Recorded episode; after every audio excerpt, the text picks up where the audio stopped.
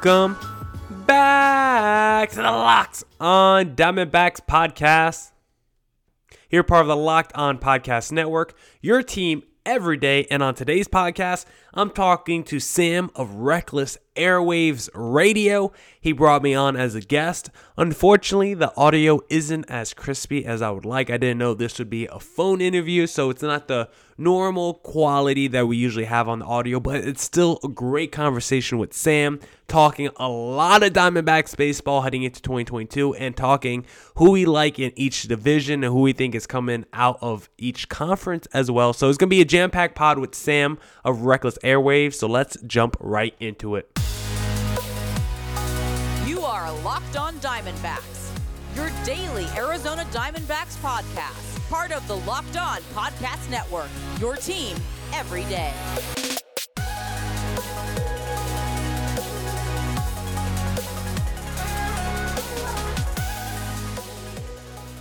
Welcome into the Locked On Diamondbacks podcast. I'm your host, Miller Thomas. I'm a multimedia journalist and I'm a graphic designer, so please go check out my website, millerthomas24.myportfolio.com. On there, you can see all my latest work from my packages to my articles to my photos and my graphic design. If you want to see more content by me, just follow me on Twitter at CreatorThomas24 for my personal account, or just look up Locked On Diamondbacks on both Twitter and Instagram for the podcast handle. And of course, thank you for making Locked On Diamondbacks your first listen every day. I would not be able to do this podcast without you, my loyal listeners, sharing, subscribing, reviewing, doing all that so I could do this podcast for you.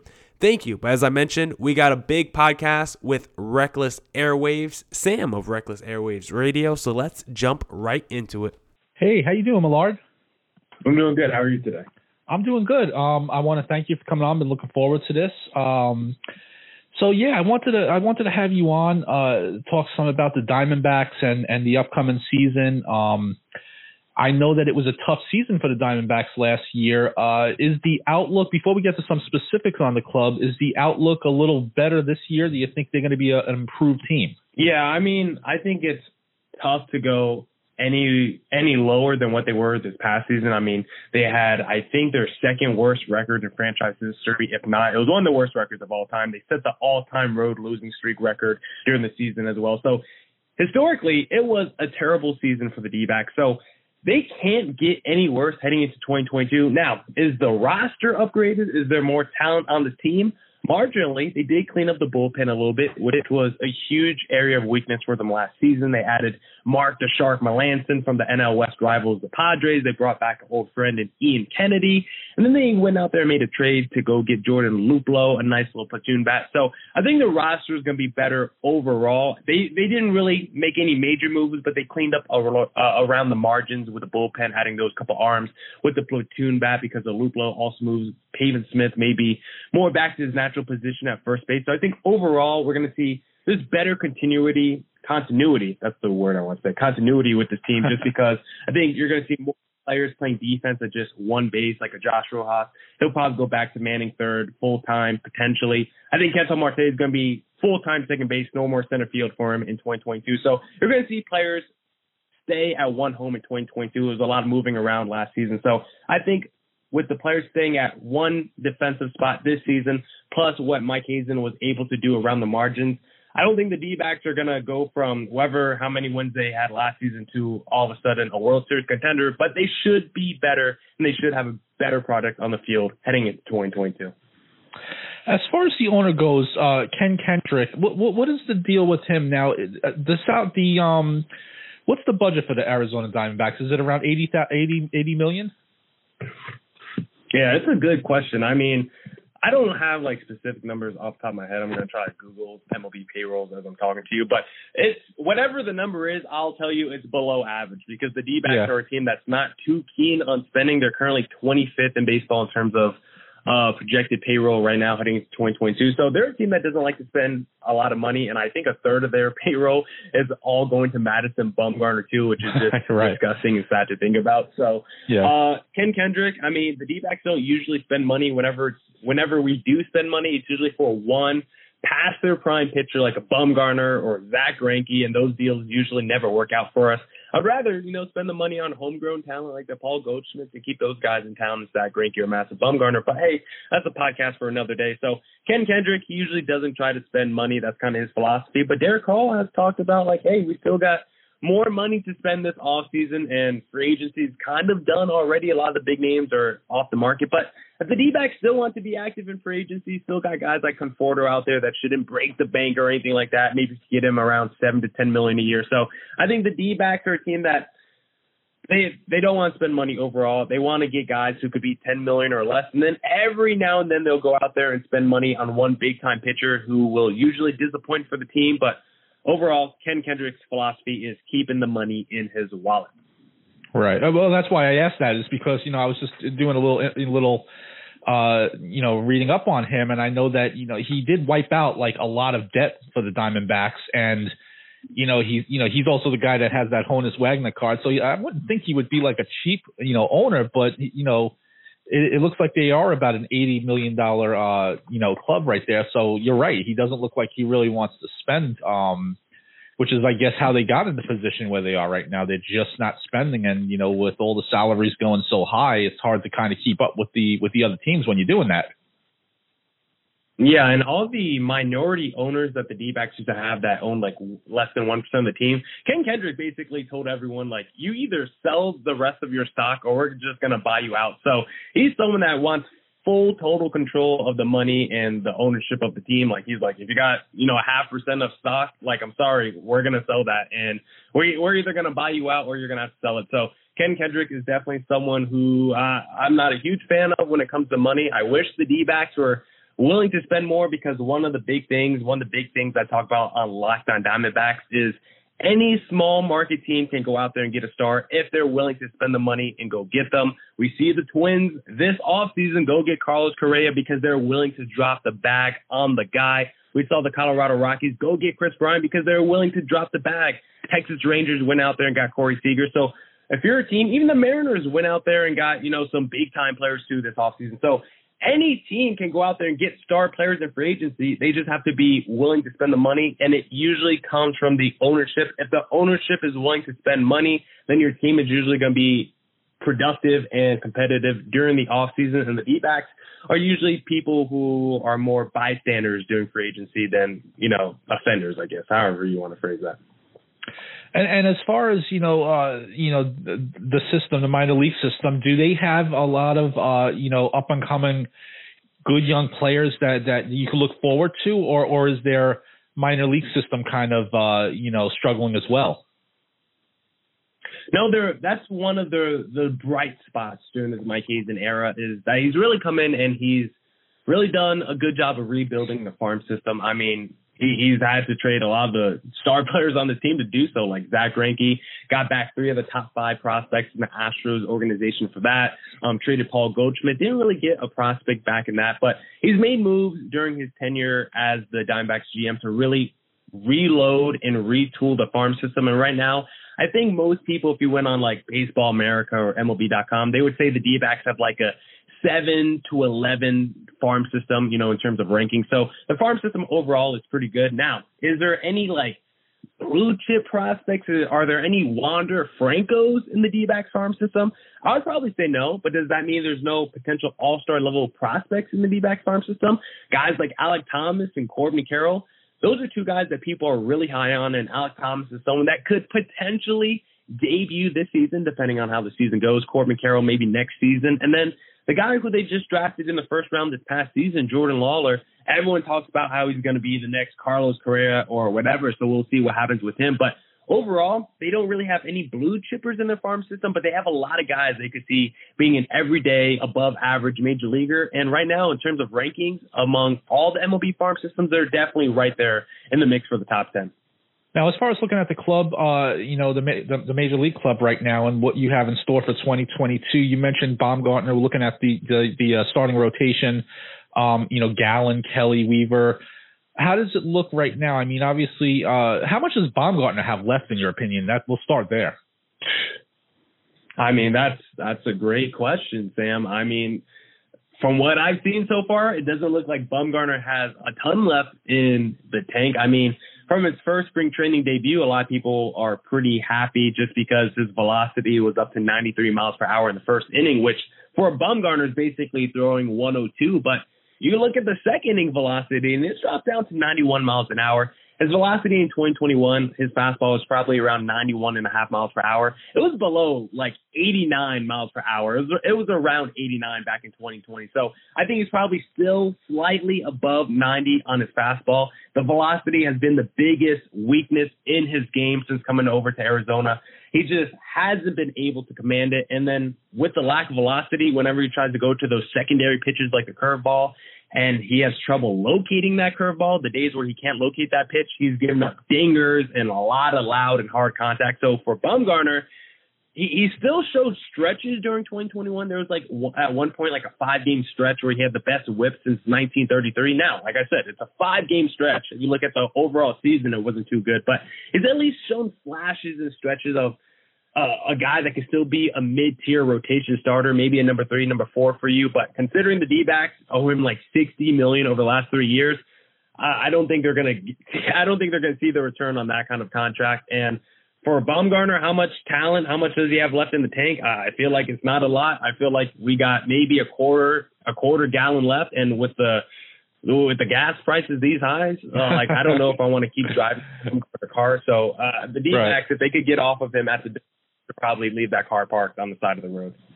Yeah, I don't blame you. It's it's it's strange when you look at his numbers though, because like, you know, his ERA was always you know under four. I mean, it gradually went up, you know, uh, up until 2019, and then 2020 he just kind of hit a snag there, and it was almost seven. I know that was the the COVID year and everything like that, and then last year it was almost five. So. I mean, who knows? Maybe he does mm-hmm. have a bounce back year this year, but um, yeah, he's definitely trending in the wrong direction. But I guess you just got to kind of wait it out and see you know what he actually does have left. But um, what about the rest of the rotation? Is is there is there some uh, hope there as far as Gallen and Kelly Weaver and and uh, Straily? You'll hear me answer that question, but first, I want to talk to you guys about BetOnline because it's that time of year again as college basketball's tournament is finally upon us. From all the latest odds, contests, and player props, BetOnline.net is the number one source for all your sports betting needs and info. BetOnline remains the best spot for all your sports scores, podcasts, and news this season. And it's not just basketball. BetOnline is your continued source for all your sports wagering information needs, including live betting in your favorite Vegas casino games. Head to the website or use your mobile device to learn more about the trends and actions. BetOnline, where the game starts. Thanks for making Locked On Diamondbacks your first listen every day. Locked On MLB Prospects host Lindsey Crosby is a prospect encyclopedia, and he's going deep on the MLB stars of tomorrow. It's free and available wherever you get your podcasts.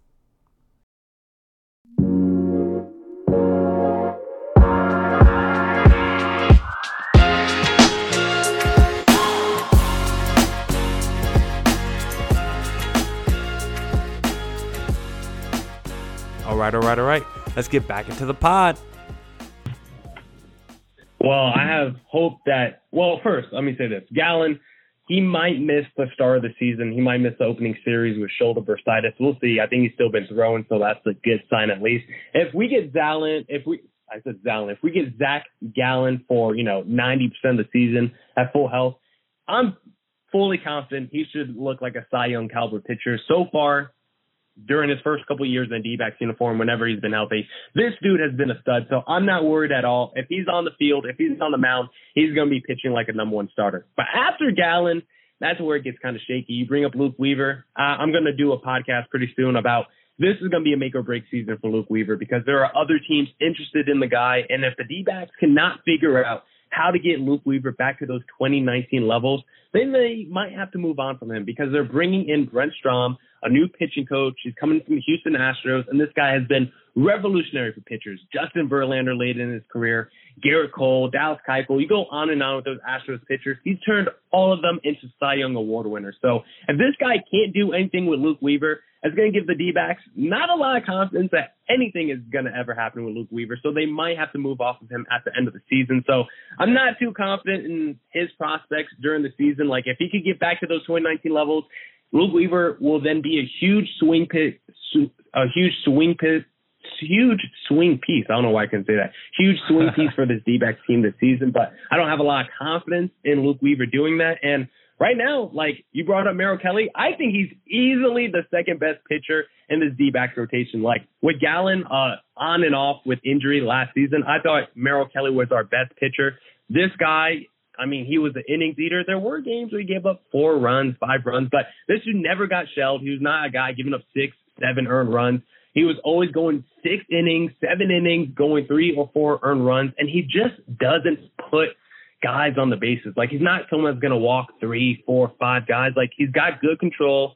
He knows how to command his pitches. Yeah, he's not elite, but considering the other options in our rotation, I think Merrill Kelly's our second best one. So to wrap it all up, I guess Zac Gallen, I believe in fully. I like Merrill Kelly. He probably should be a number two starter on, you know, in any rotation. He should probably be a number four, number five guy. But the Z-back rotation, I like him to be our number two starter because I don't think we have other options.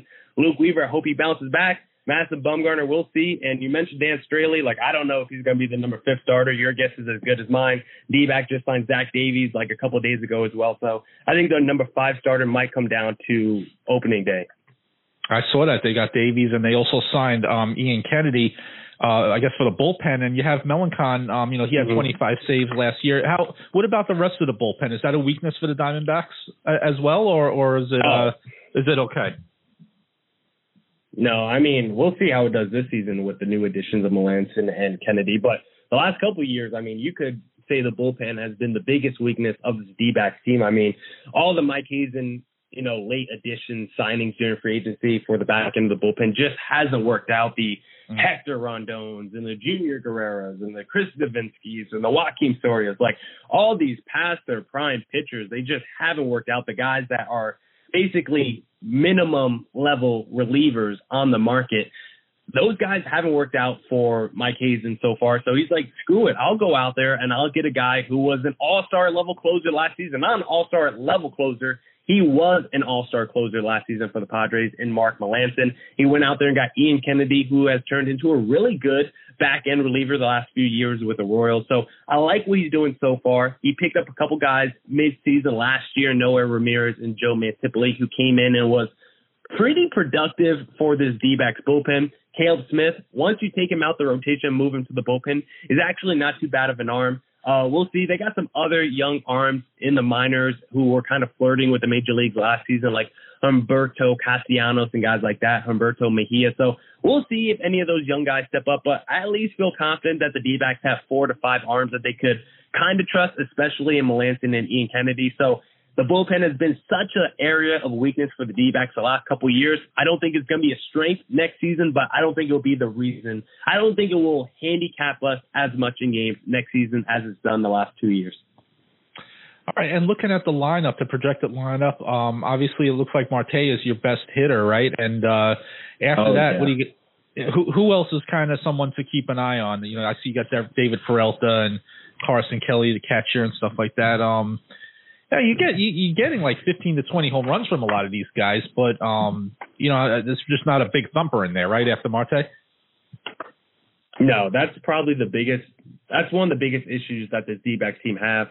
They just don't have the power. They, they just don't have the power bats. And in today's game, where you look at rosters where they have five to six players that could get you 25 plus home runs, the D-backs really only have one. Now, maybe they could get some breakout seasons like a Dalton Varsho, who everyone is really hyped up on, had a big second half last season. If he could continue that into next year, he's definitely got the ceiling and the kind of ability to be a 20 plus home run guy. So he's someone to watch out for. Ketel Marte, of course, can hit 20 plus home runs if we're just talking about raw power. Christian Walker was someone that could get you 25 home runs a couple years ago. He used to be one of the hardest hitters on the D-backs. I don't know what happened the last couple years is hard hit numbers have taken a major dip, so he leaves me a little bit concerned. Carson Kelly's got some pop as a catcher, but he's probably not going to play enough to get those 20 plus home runs. David Peralta, uh, he's like in his mid 30s now. So when I look up and down this roster after Ketel Marte, there's some guys I like. Like I said, Dalton Varsho, I think could be really good this upcoming season. Carson Kelly as well, but this lineup is not going to be one that smashes. This is going to have to be a contact lineup. This is going to have to be uh, come through at runners in scoring position, extra base hits, gap power, uh, just smart plate discipline, not chasing pitches, strikeouts. Like this team is really going to have to be smart and disciplined at the plate because it's not going to be one of those teams where it's like it doesn't matter the score, it doesn't matter if you're down four runs, three runs, two runs, everything. The D-backs cannot have that motto next season because outside of Ketel Marte, there's not too many players on this. There's not too many players in the lineup that could change the game with one swing of the bat. And I see Michael Conforto, uh, you know, his name has been linked to the Diamondbacks recently. Um, doesn't mm-hmm. look like the Mets have any interest in bringing him back. And I don't know what's going on with him. I mean, he's a decent player. He had a little bit of a, you know, slow start last year. He didn't put up his usual numbers, but, um, I mean, he's had some good years with the Mets, you know, uh, besides last year. So I mean, I don't know why nobody really has signed him yet. Um, I don't know, maybe the asking price is too high. Are, is he a realistic option for the Diamondbacks? The Diamondbacks could could use him, I think, right? I would have thought he would have been a realistic option. I mean, I'm surprised he's still out there considering he's only 29 years old. And yes, he's coming off a down season, but if you look at like his previous four years, like this was an all-star level guy. So I'm surprised he's still out there on the market. Uh, there were reports and you know potential links between the Dimebacks and Conforto pre-lockout, but Zach Buchanan has basically put the rumors to bed that the D-backs are no longer really in pursuit of Michael Conforto. So I really don't think that marriage is going to happen, but I wouldn't be opposed to it. Like he's a left-handed bat, so it'll get kind of redundant in the outfield just because David Peralta is the lefty, and you also got Dalton Varsho who'll probably be playing center field. He's a lefty as well, but you got Jordan Luplow to at least platoon and help clean up the lineup a little bit with these, uh, you know, righty and righty uh, disadvantages that this lineup might have, or lefty and lefty, however you want to say it. So for this D-backs team, I would like them to get Conforto because he's got a pretty high ceiling. He can be like an all-star level outfielder, and they don't have enough guys with the talent of a Conforto. And I don't think he would break the bank, like I said before. I think it would be the perfect low risk, high reward kind of a deal that the D backs need, especially when you're a team that doesn't want to spend money, when you're a team that doesn't want to go out there and go after the big stars. A guy like Michael Conforto that can at least give you all star level numbers without you uh, having to break the bank for him. I would have liked that move as a D backs fan, as a D backs supporter and covering the team, but it doesn't seem like that's going to happen in the near future. What about Brett Gardner? I only say bring his name up just because I saw an article where where someone was talking about you know, maybe he's a possibility for the Diamondbacks, but he's another older player. Do you really want someone like that? Uh, repeat that one time. Sorry, I didn't hear you. Uh, Brett Gardner. I saw an article uh, someone had mm-hmm. written about uh, Brett Gardner maybe being a possibility, but he's a, he's another one. He's an older player. Is that someone that you would really want to see go there?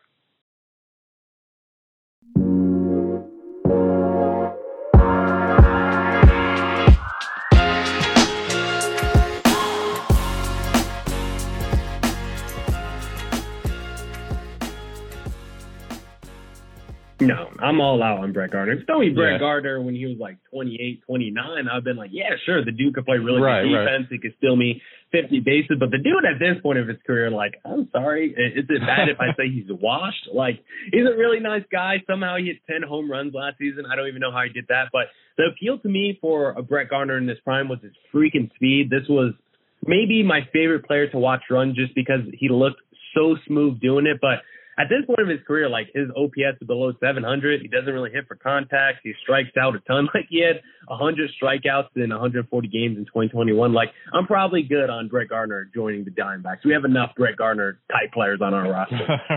right. No, I don't blame you. He hasn't done anything with the Yankees the last couple of years. Yankee fans have been complaining nonstop about him. Uh, so you know, just overall, then, um, what's the best case scenario for this Diamondbacks club? Uh, you know, obviously, you know they won 52 games last year. If they could improve that, I mean, they could improve that drastically, right? If something's you know bounced the right way for them. If you lose more than 52 games next season, then I would have to assume like a meteor hit the earth or something because there's no reason the D-backs should be that bad again next season. Like, uh, like seriously, like with the like I'm not saying they have the most talented roster, but I don't think the talent on their roster is equal to a 52 win team or less. So they should be better next season. But in terms of what I would consider a successful season, like of course everyone would love the uh, playoff berth, at least a wild card, but that's not where my head is at. Like I got to try to be realistic. I can't come up on this podcast and just blow smoke for Diamondbacks fans. So for me, a realistic season by the D-backs would be just a competitive team, even if we're losing, just put a competitive product on the field. If we could get 70 to 75 wins, I would consider that season a win. If we get, because I think I saw Jeff Carr on your podcast, I think he said 73 wins for the Reds. Well, let me go out there and say this on the record. The D backs will win more games than the Cincinnati Reds in 2022. And that's because the Reds are not going to win 73 games. The Reds are going to be like a 65 win team in 2022. And the D backs are probably going to be a 73 win team. So for me, if the D backs get to 73 wins next season and they're they look like they're competitive. Like we're losing five to four to the Dodgers, you know, late in the season in September. We're knocking the Padres out the postseason. We're playing spoiler with teams. Like that's all I want. I just want a fun season where I can actually tune into the games and not expected and not expect to get blown out. Because last year like by the third inning, I was like, oh my God, I really got to keep dragging through this. But if I could walk into next season and at least feel like I, I could turn on the game and anything could happen, I could walk away with a smile on my face. That's our, that's all I really want. I don't really care about the wins. I just care about how competitive the game is. Yeah, I mean that would be a pretty pretty big um you know, change from last year. That's like uh, 20, 20 more wins. But like you said, 52. Just don't, you know, even even though you you know you have some older players here and, and maybe the talent isn't isn't there. I mean, it still to me also doesn't equal a 52 win team. I mean, that's definitely very low.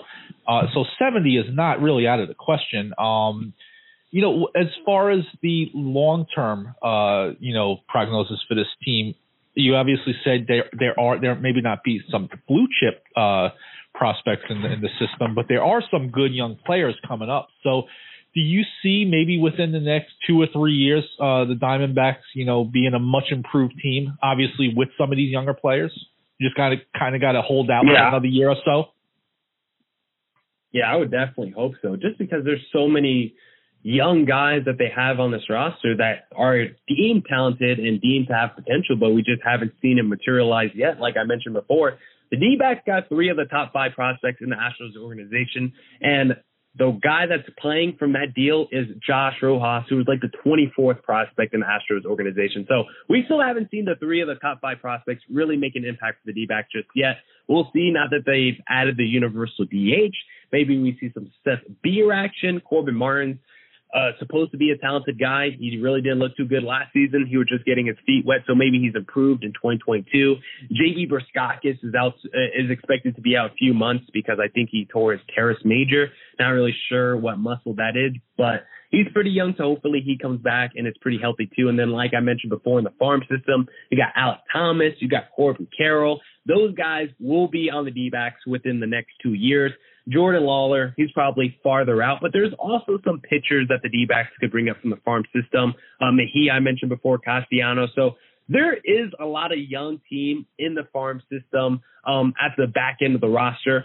I'm not sure if the team, if the young talent's enough to elevate the team to the playoffs. Like they'll probably still have to hit free agency in the trade market for that. But if a couple of these young guys pop, like, yeah, this team can be really competitive in the next couple of years. The issue is they're still going to be playing in the division with the Dodgers, who can just seemingly go out there and create a superstar team every season. All of a sudden, the Padres, at least on paper, know how to build a powerhouse. And then the Giants, they seem to not need any stars and still win 100 games. So even if the D-backs have all their young talent on the roster in a couple years and they're actually playing well, they still might be the third or fourth best team in the division just because of how stacked it is. Very tough division. And I have two more questions on the Diamondbacks, and I just want to get your thoughts on some of the other divisions and, and, and who you see winning uh, the divisions this year. As just going back to the owner one more time, uh, Ken Kendrick. Mm-hmm. So you, if there is hope, there are some young players that are coming up the pipeline. If this team improves over the next two or three years, do you think Kendrick – will open up his wallet and actually go after some free agents, or is he still not going to really want to spend money? No, maybe one guy like how the D backs have been doing because whenever the D backs feel like they're close, like how they were in 2019 when they won 80 plus games and it felt like they were kind of early to the party. They were like, let's go into the 2020 offseason and let's get a real upgrade in our rotation. And that's when they decided on Madison Bumgarner. You look back at it, you look back at that deal with hindsight and you're like, man, I wish they didn't do that. But if the D-backs in a couple years, if they are somehow able to kind of reset because they're not in a rebuild, they're kind of in a retooling situation. So been a couple years, they keep adding to the roster that they have. Like I said before, the young talent kind of pops. I don't think Ken Kendrick is all of a sudden going to be inclined to open up the wallet and spend big in free agency. Maybe he's more inclined to go out there and try to get that that one player that can make a difference and put you over the edge. But he's probably not going to be on the level of like Freddie Freeman or anything like that. Maybe we would already have a Conforto if we felt like this team was closer to competing, or maybe even like a Trevor Story level player who is an All Star level player. But I don't think that contract broke the bank. Like he's making more, he's making like three million more than Madison Bumgarner on a you know on a annual salary basis. So I think maybe someone like 20, 23 million they would be willing to spend their money on if they were closer to competing. But that's one player. I don't think they're going out there and signing multiple players to 15 plus million dollar contracts. If they go out there and open the bank, or excuse me, open up their wallet, they're going to go out there and get one player for around 20 million, and then they might be quiet for the rest of the off season after that. All right, and and the other question I had was what is what is the, the, the mood of the fan base right now? Um, I'm you know I think back to that 2001 team, and that was one of you know I'm a Mets fan, but that was still one of my favorite teams. You know with with Randy Johnson and uh, Luis Gonzalez and Curt Schilling, and plus they beat the Yankees, who I'm not a fan of, so that was great. Uh, but right now, you know, is is there is the fan base still kind of supporting the Diamondbacks, or are they kind of you know on the sideline right now? Yeah, I mean, I would say they're supportive, but they're definitely in hiding. It's kind of like the Phoenix Suns. We didn't know Suns had fans until they started making the playoffs again. Now they have one of the best home crowds in all of basketball because the Suns for like 10 years were terrible. And those games, I used to go to those games all the time and pay like five bucks to go to a Suns right. ticket. Now, if I want to see like a Suns versus the Magic, I got to spend like 150 bucks for upper level tickets because that's how popular those games are now. So for the D-backs, you're going to a game, you're going to be like, man, there's not a lot of D-backs jerseys in the stadium right now, especially if it's like against the Dodgers or one of those really good teams like uh one of those really good teams that travel like the Chicago Cubs or something like that. There's going to be a lot of away fans in the crowd. But if the D backs are able to get back to relevance and start competing, you will see those D backs fans come out of hiding. But overall, I feel like the general mood and feeling toward the franchise is just kind of frustration, just because coming off that 2019 season, like I said, 80 plus wins, the D backs thought they were going to go into the off season and make some moves to make the postseason 2020. And of course, this was before the pandemic, which kind of changed everything. So you look at that 2020 season and you're like, yeah, Madison Bumgarner sucked, but it was such a weird year. It was COVID. D-backs had a bunch of players hurt. So many dudes had just career worst seasons like Ketel Marte. I he was unrecognizable during the 2020 season, and a lot of guys were. So I think the D-backs just kind of took 2020 and just shoved it aside and said, "That's not really who we are. We'll really show you who we are in 2021." And then it was like, oh, you're actually just a 52 win team fighting for the number one pick on the last day of the season. And I think that realization for d fans was really damning because we thought Bumgarner was going to be really effective. He has sucked for the last two years. Ketel Marte has been hurt. Zac Gallen has been hurt. It just feels like there's a dark cloud hanging over the D-backs franchise. Like I mentioned before, Zac Gallen might miss the opening series. I think Ketel Marte was like nicked up for a little bit during spring training. I think he's fine now, so everything should be okay there. But it just feels like there's a dark cloud looming over the D-backs, and hopefully we can get sunny days and clear skies pretty soon. But right now, it doesn't seem like D-backs are coming out the shadows anytime soon. All right, so you know we just got to see what happens this year. They they should be an improved team just based off like you said, really can't get lower than last year with the 52 wins. But um, I want to throw the divisions at you just to get your thought on who do you think is the favorite with each one. Um, and we'll start with the NL West.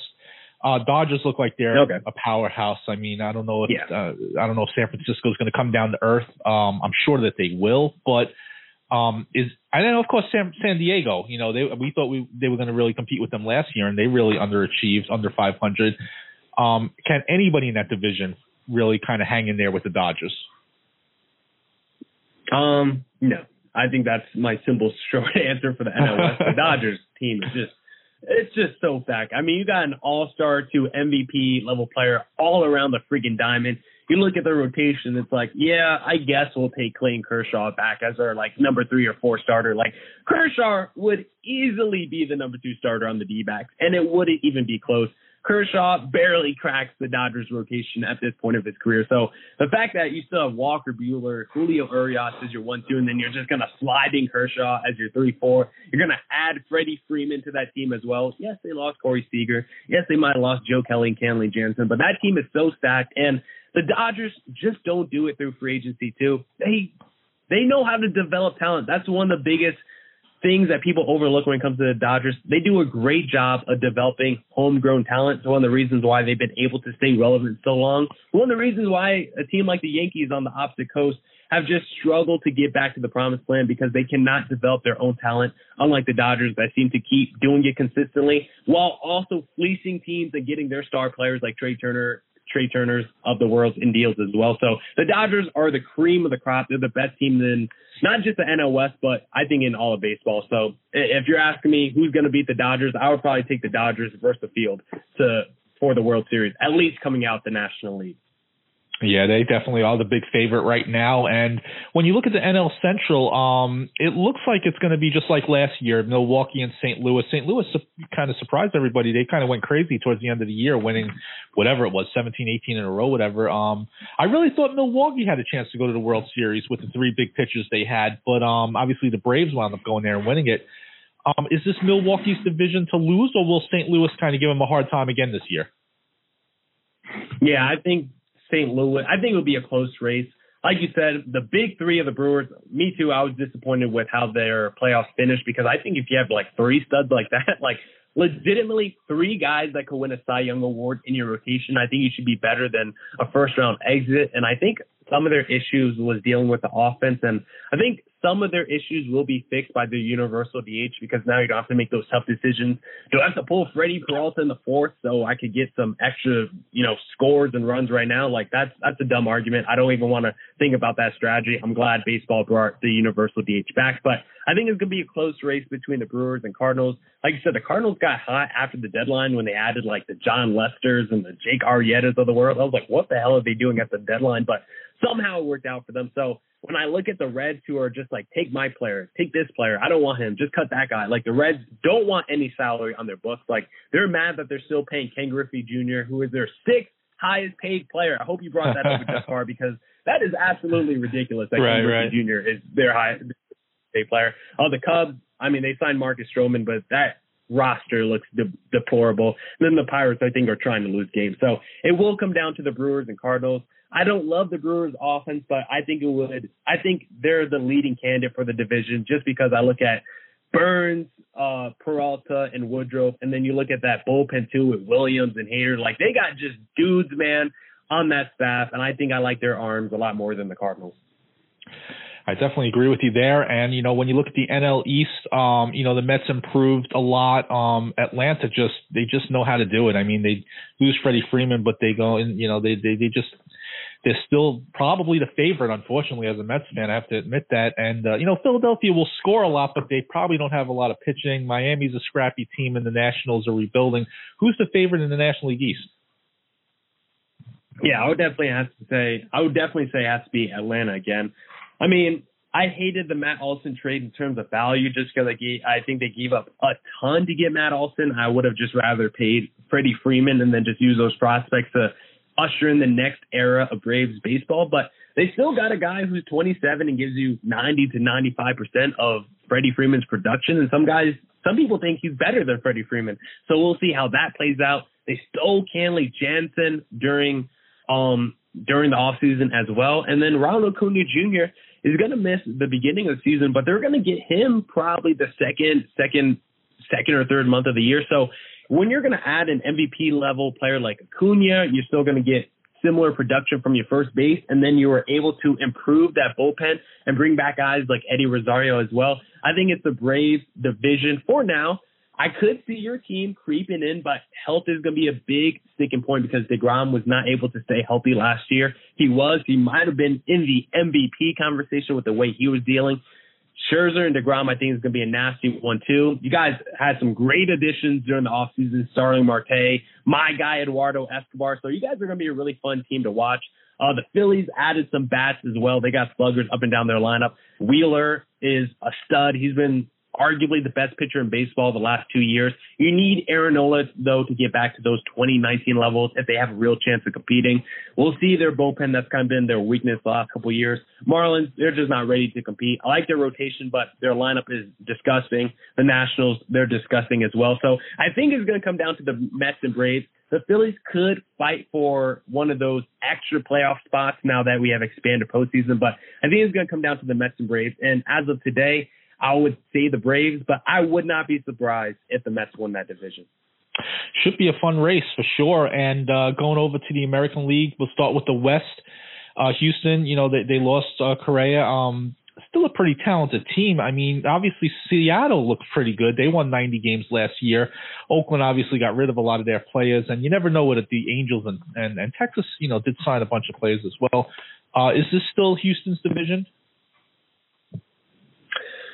You know, for now, I'll still say Houston's division, but I'll say the Mariners are right on their heels. Losing Carlos Correa is big time, no doubt about it. But if you look at their lineup, it's still going to have five to six all-star level players like Yordan Alvarez is a stud. Kyler Tucker is a stud. They're still going to have Altuve. They're still going to have Brantley and guys like that. So they're still going to be able to put Bregman too. So they're still going to have five to six guys that will make you scared when they're up at the plate. Their rotation is pretty underrated. They don't really have an ace, but they have like a three or four number two level pitchers. Their bullpen has been pretty good the last couple of years as well. So I like the Astros a lot, but I can't overlook the moves that the Mariners have made. If Robbie Ray's 2021 season wasn't an outlier, that's going to be a huge addition to their team. I know people hate Jesse Winker because of his splits versus right-handed and left-handed batters, but guess what? His overall stat line still looks like an MVP stat line. So I like the addition of Jesse Winker.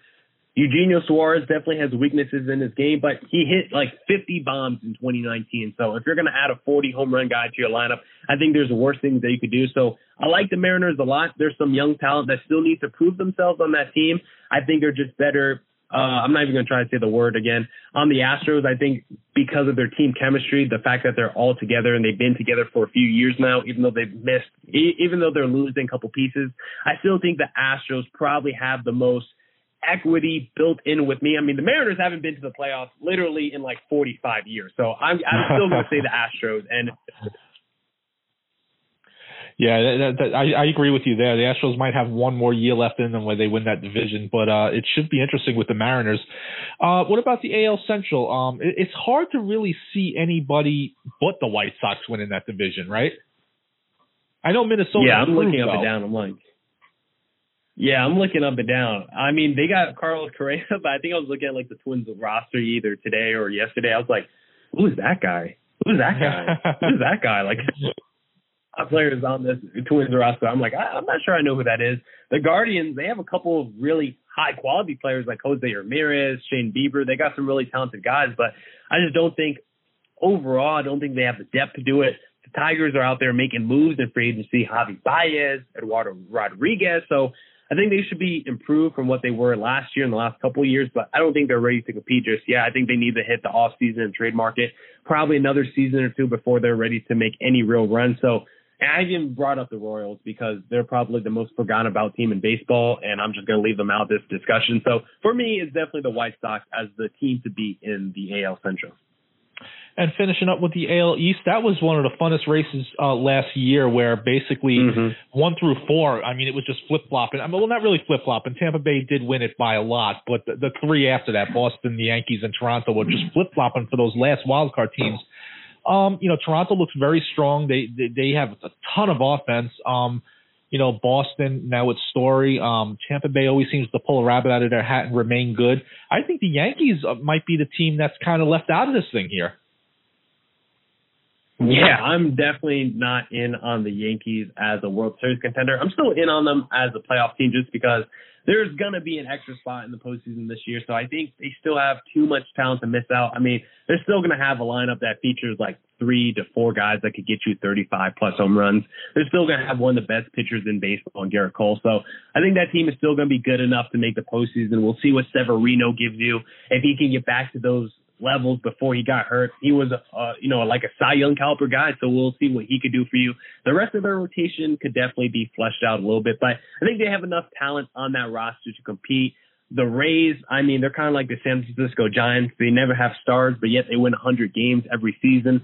Great analytics, great approach to the game. Uh, it's not my favorite approach to the game, but it works. The Red Sox are my team that I used to root for growing up. They're still probably the number one team in my heart. So I'm hoping the Red Sox win that division. I love the Trevor Story addition just because you keep that guy away from the New York Yankees.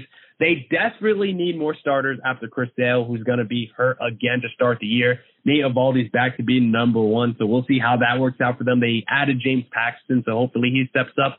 Then the Blue Jays, like, God, this division is deep because you're going to have Vladdy Guerrero Jr. They got bo- uh, boppers up and down that lineup. They just added Matt Chapman. They signed Kevin Gausman this offseason. Like, this is going to be, I think, a better division than the NL West, and I think it could support four playoff teams. Like I said, with the expanded postseason, Yankees, Rays, Red Sox, Blue Jays. Like I don't even know who I think is going to win that division because I, I would probably say the Blue Jays are actually my favorite because I think they have the deepest rotation. Plus, they just have boppers up and down their lineup. But if you made the argument for the Rays or the Red Sox, I probably wouldn't argue with you either. So right now, I would say the Blue Jays are probably the guy, uh, the team I would have to bet on on uh at Bet Online if I had a if I had a gun at my head, but uh, it's hard to say. But I would say Blue Jays as of today. And one more question before you go. Um, and and it might be a, a weird question, but it's just something that just came to my head. You know, the same way you see like the Dodgers are, are, are the the big favorites in the National League. Is Toronto kind of the, the the big favorite in the American League just based on the fact that they have all that offense and they have some pretty good pitching as well? Is there anybody else you see in the American League that that should be more of a favorite than Toronto to get to the World Series?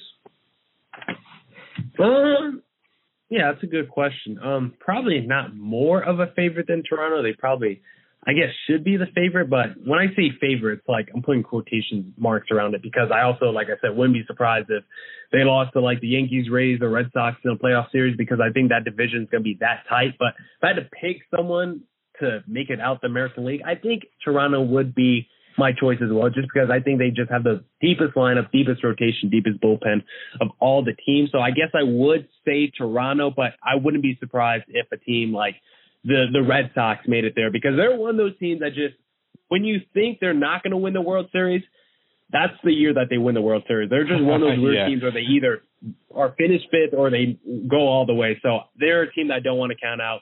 The Rays, I don't like their analytical analytical approach once we get to the postseason. The Yankees, I don't really believe in too much. I still like this Astros team. I wouldn't count out on them. Um, the Mariners, they can maybe make some noise, and I do like this White Sox team. They just haven't really been able to live up to my expectations of them once we get to the postseason. So to answer your question, I would say Blue Jays right now. But again, it's so close at the top that I wouldn't be surprised if someone else came out the AL. Yeah, I definitely agree with you there too. All right, well, Art, I want to thank you for coming on. This has been a lot of fun talking some baseball with you, and uh, yeah, hopefully the Diamondbacks are, are much improved. You know, uh, like you said earlier, one of the first things you said when you came on here, uh, they really can only get better this year after last year. So I mean, you should have a, a pretty pretty much improved team this year, even even you know with the talent that you have. I would think. Yeah, they literally can't break my spirits any more than what they did the past couple of years. So just by virtue of that, it should be a good season in 2022. All right, all right. Thanks a lot for coming on, Lars. It's been a pleasure. No problem. Thank you, Sam. That's it for this edition of the Locked On Diamondbacks podcast. Shout out to everyone who tuned into today's podcast. Shout out to Sam of Airwaves Radio for inviting me on. Hope to do more crossovers in the future with people outside of the Locked On Podcast Network because always fun to talk to other people and just, you know, do a little cross pollination action across the sports industry. So shout out Sam for doing that. As always, come back tomorrow for more Diamondbacks news coverage and insight. Thanks, thank you for making Locked On Diamondbacks your first listen every day. Not be able to do this podcast without you. Make your second listen of the day Locked On MLB with my pal Paul Francis Sullivan. Please call him Sully, as he brings you a unique perspective on the major leagues, both past and present. And of course, it's available wherever you get your podcast. And as always, stay safe, stay healthy. Deuces!